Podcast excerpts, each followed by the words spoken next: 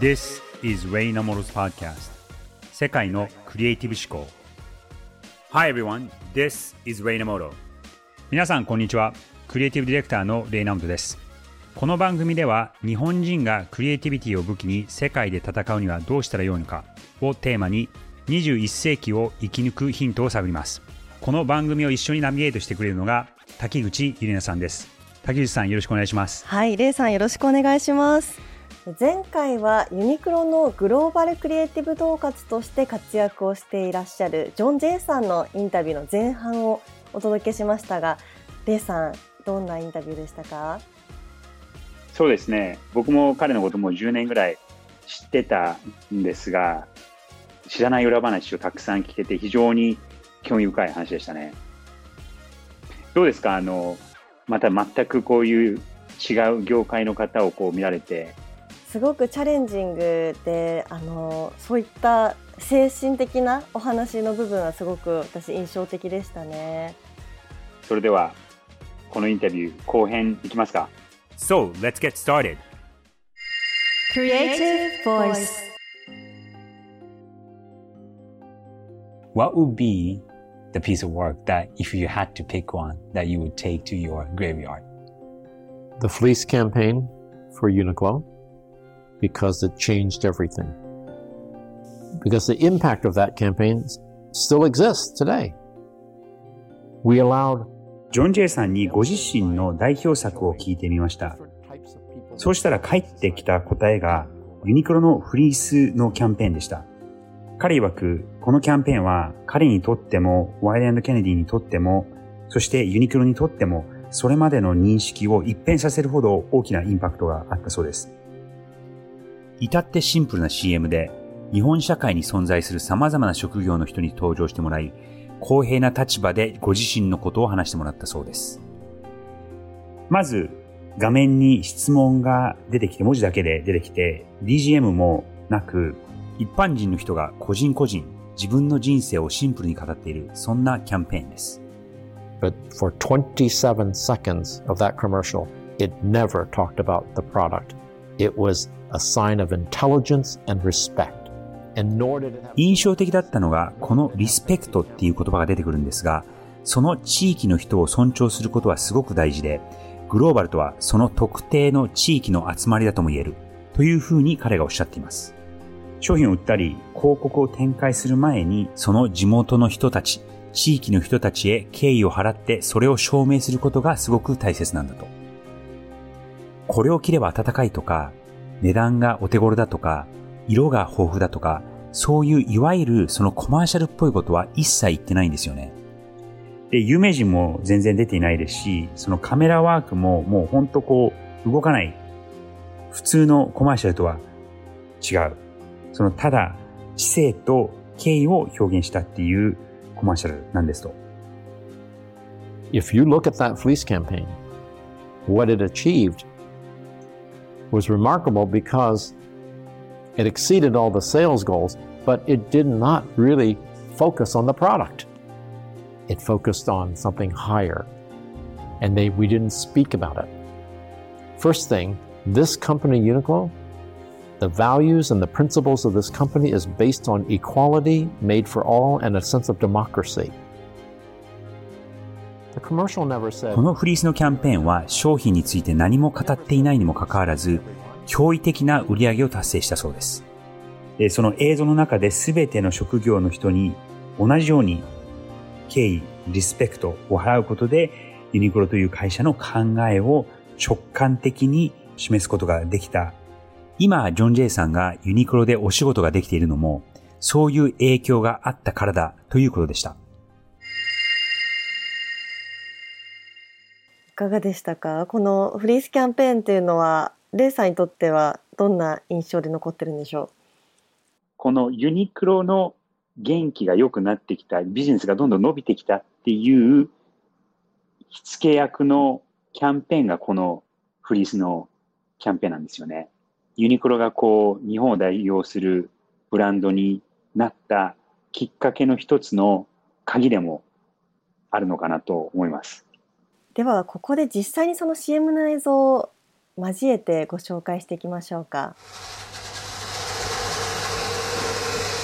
二十歳の時に3歳の子供と2つ年上の女房とで北海道から来ました。昔は俺も終わりだったけれども、まあ、今じゃ日曜日のたびに動物園行ってます。俺も変わったよな。まあいつか門別へ帰るぞ。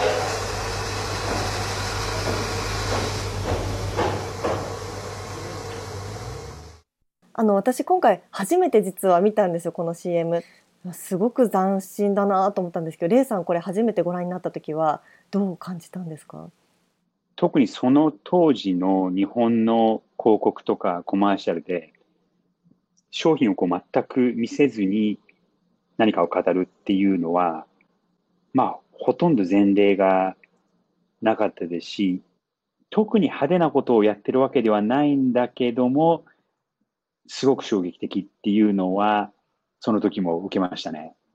ただ、最初に、このコマーシャルの冒頭に、あなたのスタイルについて聞かせてくださいという文字が画面に出て、この、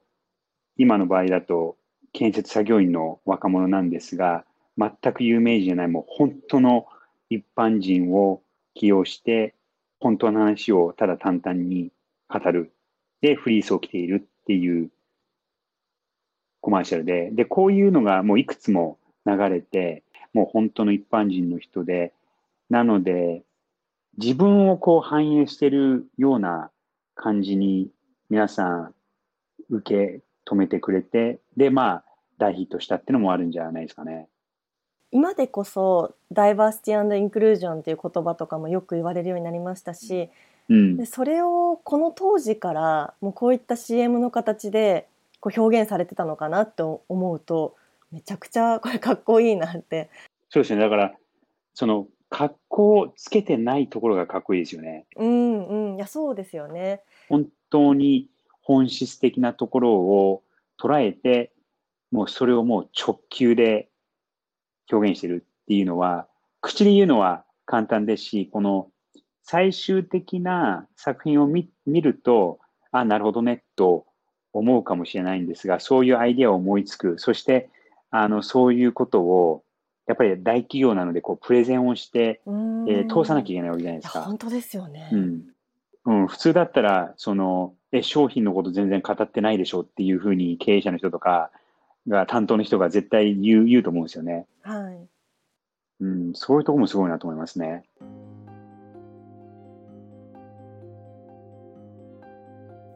It started with a series of television commercials,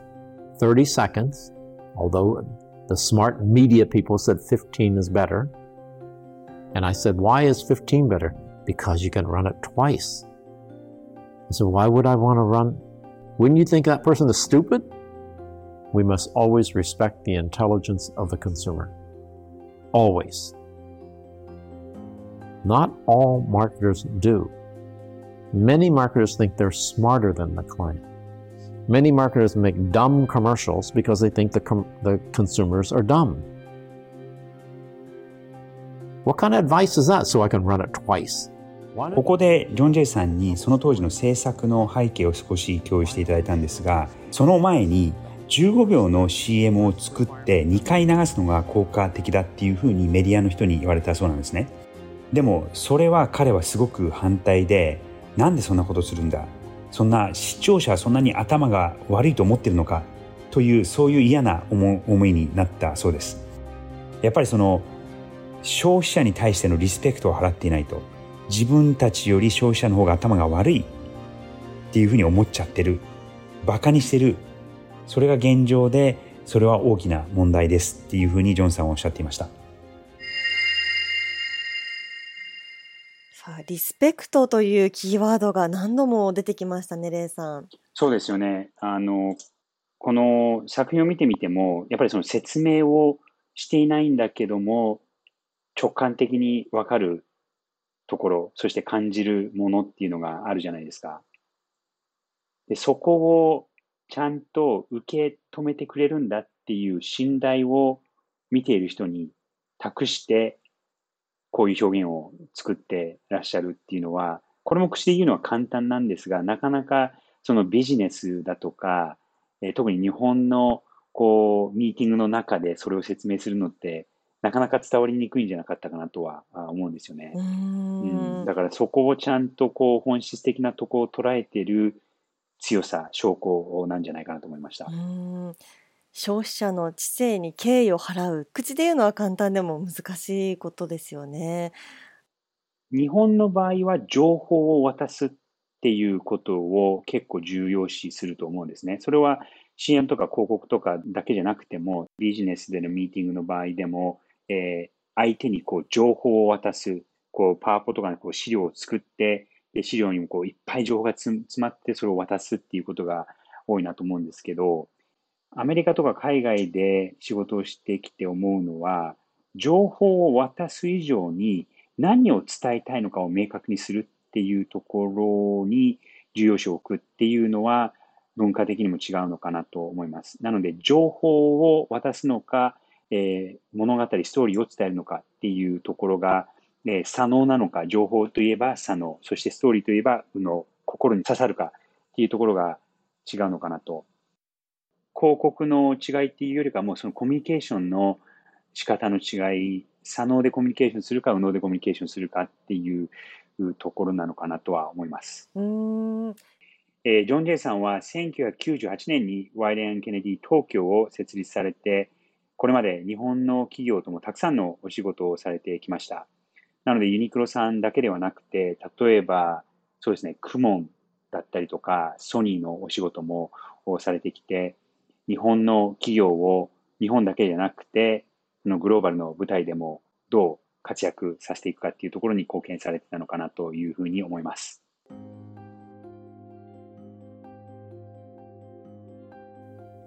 turning point was when we decided to open our own office in Tokyo. Moving Japan forced me to change my perspective because I'm American. 日本にワイレンド・ケネディの東京オフィスを設立しようと決めたのが、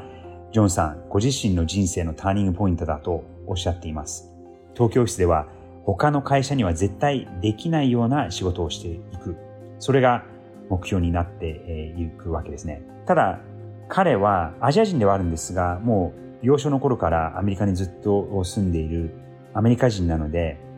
日本に来ることで彼のものの考え方が、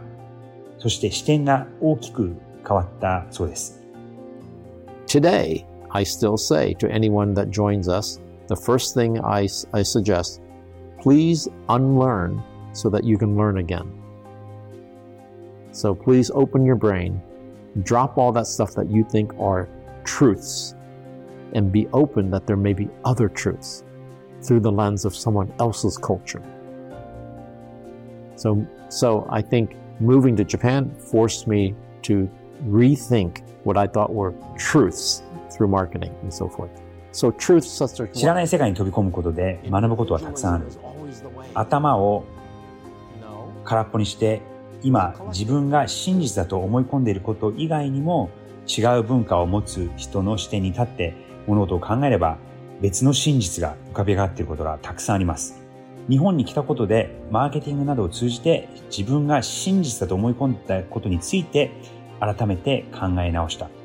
アメリカの今の風潮だとこのアメリカファーストだったりとかインディビジュアリズム、個人主義そういうところもあってアメリカっていう国は強い国家になったという背景もあり、個人個人主義も悪くはないのだが、それだけでは良くない。自分さえ良ければ良いのではなく、周りの人を思いやることも大切です。ということを、ジョンさんは東京に来て学んだそうです。はい、ということで、東京オフィスを設立しようと決めたのが人生のターニングポイントだったとジョン・ジェイさん語ってらっしゃいましたけれども。そうですね。ちょうど僕、この頃って、社会人になってほやほやの頃だったんですね。僕はまだその時20代前半だったんですが、もう彼が大活躍されて、ワイレンド・ケネディ東京が手掛けたナイキのプレストという靴のキャンペーンがあるんですが、それがその東京オフィスからグローバルキャンペーンとして作られたのを今でも覚えていて、東京というまあ世界の中ではまあ有名なところですけども、なかなかその東京から世界にキャンペーンが出てくっていうのは、今でも本当な、ほとんど少ないですし、その当時は全くなかったのが、彼が実践的に実行されてたっていうのは、あの刺激的でしたし、やっぱり憧れの存在でしたね。日本に来たことで本当にジョンさんの視点が変わったっていうお話は印象的でしたよね。あんだけ経歴、すごい経歴の方で、あれだけ素晴らしい作品を世の中に出している方なのに、あの、常にこう新しいことを学ぼうという姿勢が伺えて、今のお年でも、その、いい意味でのその貪欲さというか、新しいことを知りたいっていう好奇心はすごいなと思いますね。アメリカ的な個人主義だけが素晴らしいわけじゃなくて日本のお互い思いやるような集団主義の考え方もすごくこの今の時代に大事なんじゃないかというようななんかそこもすごく示唆深いお話だなって思いましたね。あの、僕もその海外に長くいて、で、特にここ20年、25年ぐらい、日本の海外でのその存在感っていうのがどんどんどんどん薄くなってしまってるのは残念だと思うんですね。なので、このジョンさんのお話を聞いていて、すごく勇気をもらうのと、この日頃から、英語で言うと、make Japan matter again。日本を世界で必要不可欠な存在にするというのが、ある一つのミッションでもあるのですが、そのなんかヒントをジョン・ジェイさんが今回のお話してくれたような気がします。欧米の個人主義的な考え方って、まあ、ビジネスの上でも大事だったりとかもするじゃないですか。うん、日本人はなかなかそう集団主義的だからイノベーションとか新しい提案しづらかったりするんじゃないのかみたいな話とかも結構出てくるのであなんかこの日本の集団主義的な考え方っていうのは、やっぱり何かこう変えていかなきゃいけないのかななんていうふうに思わされる場面が多いんですけどいやそうじゃないよってであのジョンさんがおっしゃってたのでそこはなんかもう一度日本の価値として、なんかこう見つめ直すべきところなんだなっていうのをすごい感じました。And what can Japanese executives What can they do to learn creativity? I had the great fortune working at Bloomingdale's to be involved with Japanese designers. My first friend in Japan was Issei, who, God bless his soul. And he opened the doors for me here, there. But remember, it was the bubble years the creativity was flowing like crazy. It was like just flowing on the streets like unbelievable. Unbelievable. This kid from Columbus. ジョンさんに日本のクリエイティビティについて聞いてみました。彼が言ってるんですが、とても幸運なことに、ブルーミングデールズ時代に日本人デザイナーと知り合うことができた。初めて友達になったのは最近亡くなってしまった三宅一生さんです。彼が日本への好奇心の扉を開いてくれたというふうにジョンさんが熱く語ってくれました。それって80年代のことで日本がバブル景気に浮かれていた頃で日本のクリエイティビティはすごく良かった最高潮でした。日本の当時は本当に素晴らしくてアメリカの田舎のオハイオ出身のジョンさんにとっては日本の文化がすごくキラキラ輝いて見えたそうです。So, it was on a high at that time before the crash. During that time, of course, I had this amazing admiration for Mr. Morita of Sony. What's one of the greatest taglines ever? Just do it, of course, is one. But the other one is, it's a Sony. It's a Sony, meaning you don't need to think about it. It's a Sony. It's obviously it's good. What confidence! But they could back バブルが弾ける前、日本は本当にムードが良かったんです。その当時、本当にすごいと思っていたのは、実はソニーのミスター森田、森田さんだったそうです。その当時、ソニーはすごくブランドとして力があり、それほどブランド力のある日本企業はなかった。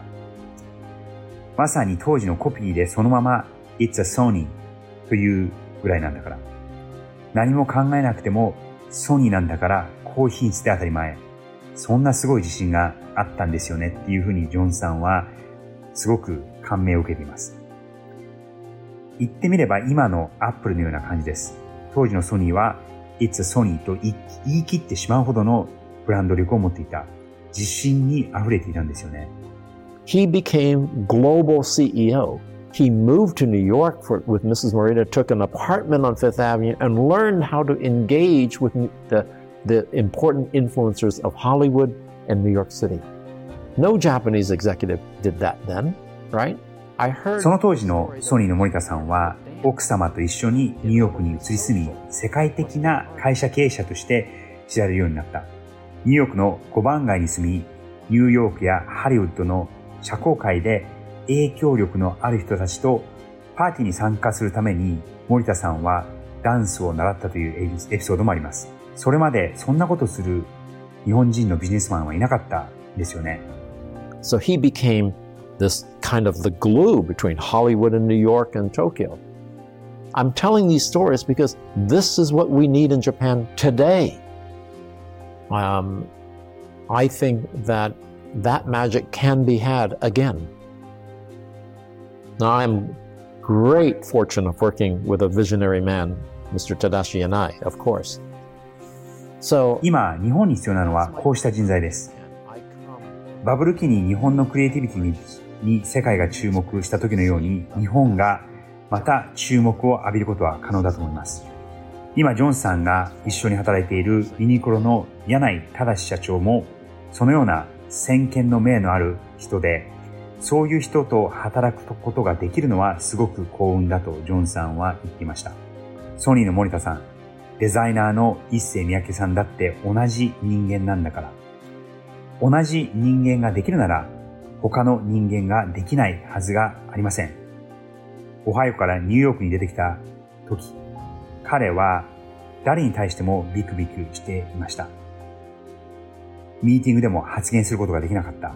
自分の考えに自信がなかったので、喋れるわけがないと思っていたんです。それが母国語でなかったらなおさらです。Wait a minute, that famous guy, that smart guy, that genius, wait a minute, he puts on his pants one leg at a time, just like me. We're all equal. That's what we have to remember. Fundamentally, we're all equal. よく考えてみれば、どんな有名人だって、天才だって、みんな同じ人間なんですよね。誰だって同じように優れるところがあるはずです。それを忘れてはいけません。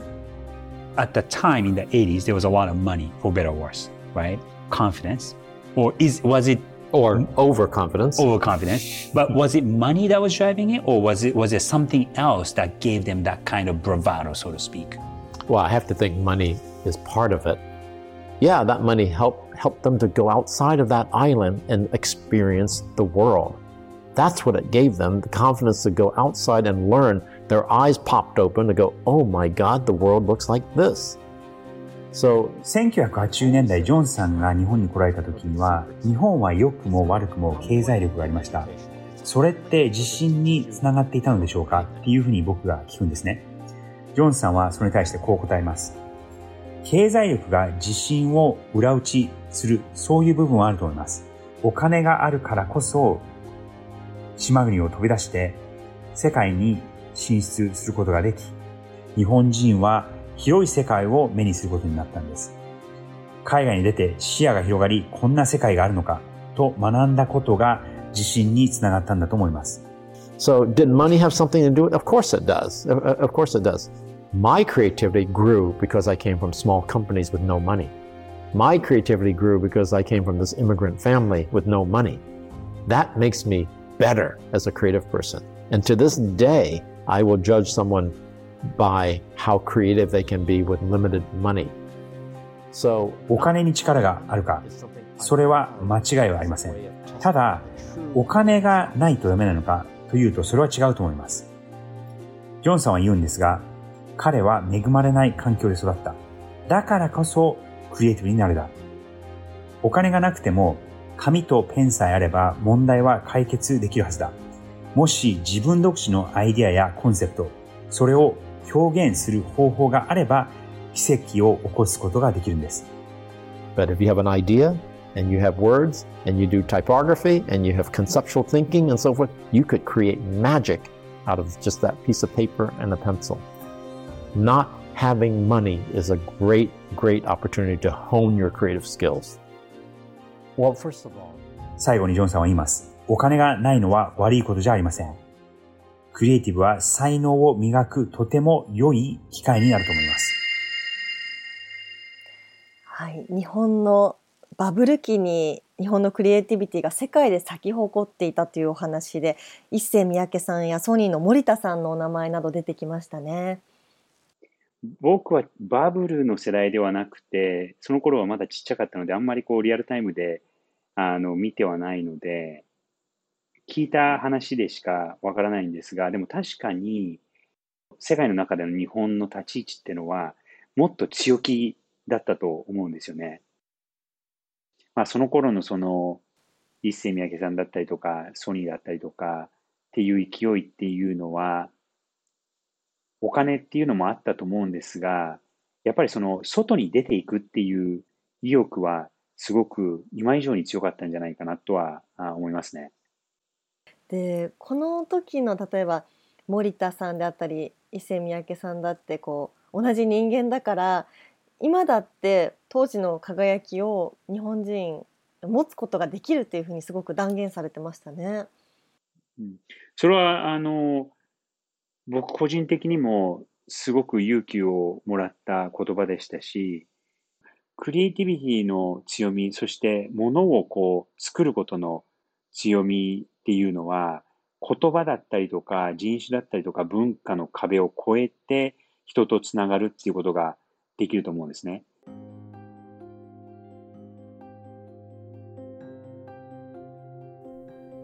To this day, I will give advice to people. It may not be apparent on the surface, but once you put a dollar on the table and there's a competition of 50 people, only one person gets that dollar, okay? That's where racism, that's where bias, that's where bigotry raises its head. Oftentimes it's beneath the surface. Don't be so naive. So I have to say that the hurdles I faced were my own hurdles. 世の中には分かりやすい差別だけではなく潜在的な差別もたくさんある。そのことを 垣間見れるエピソードとして、ここでジョンさんは一つ過去の出来事を紹介します。彼の知り合いの中国系の女性の建築家がある有名な事務所でいいポジションの職に就いたそうなんです。その直後、ジョンさんのブルーミングデールズの仕事が決まった時に、彼女とジョンさんを知っている共通の知人が、ニューヨーク中の良い仕事はみんな中国人が奪っていくというふうに罵ったそうです。その時のニューヨークの建築も含めたクリエイティブ業界では、アジア人はまだ少ない時代で、ジョンさんは半分冗談で、我々二人しかいなかったのにと思ったというふうにここで言ってました。この些細な出来事ではあるんですが、こういう潜在的な差別意識が顔を出した瞬間だというふうにジョンさんはこのエピソードを共有してくれたわけです。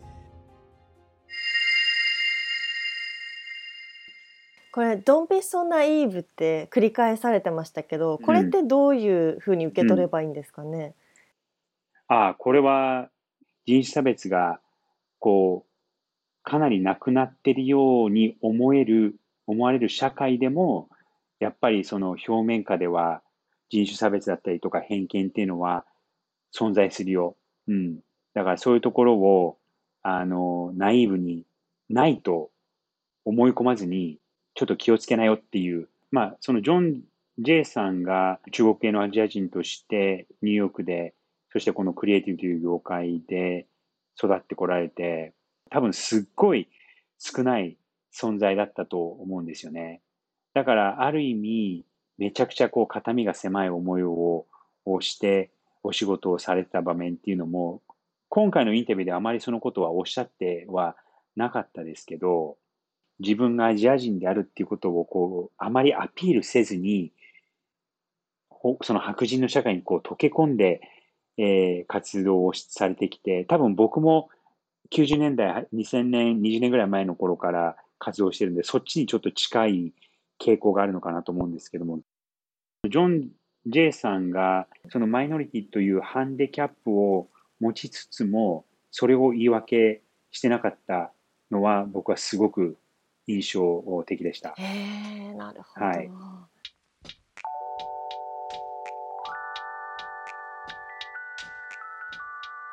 ここまでお送りしてきましたレイナモトの世界のクリエイティブ思考。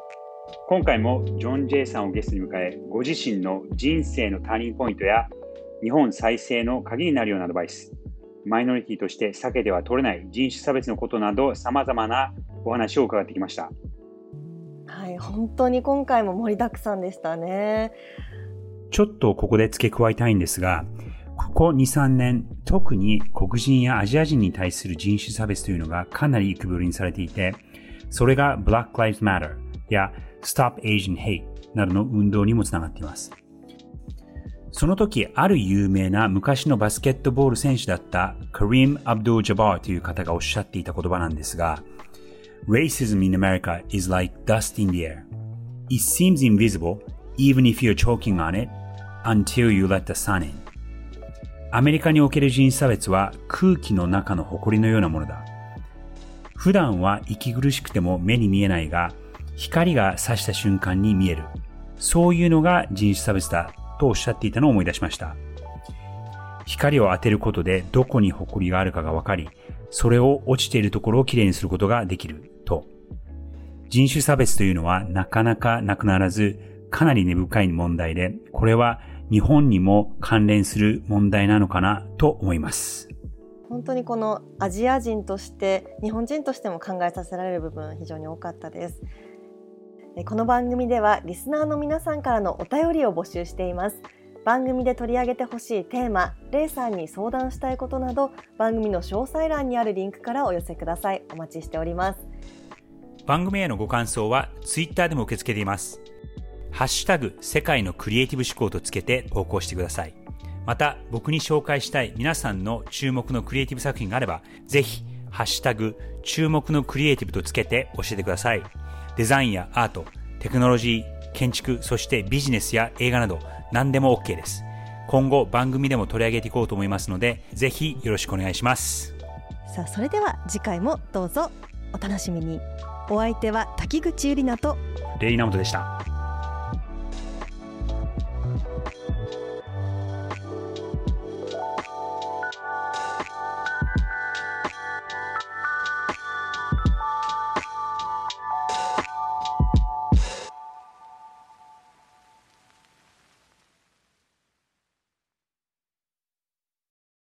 デジタルガレージは危険な海に最初に飛び込むファーストペンギンスピリットを創業以来大事にし続けていますこれから来る Web3 オープンソース時代を見据えたテクノロジーで新たなビジネスを生み出す仲間を募集しています番組詳細欄にあるリンクよりぜひご覧ください Web3 is here. Join us. Join the first penguins. New Context Designer, Digital Garage.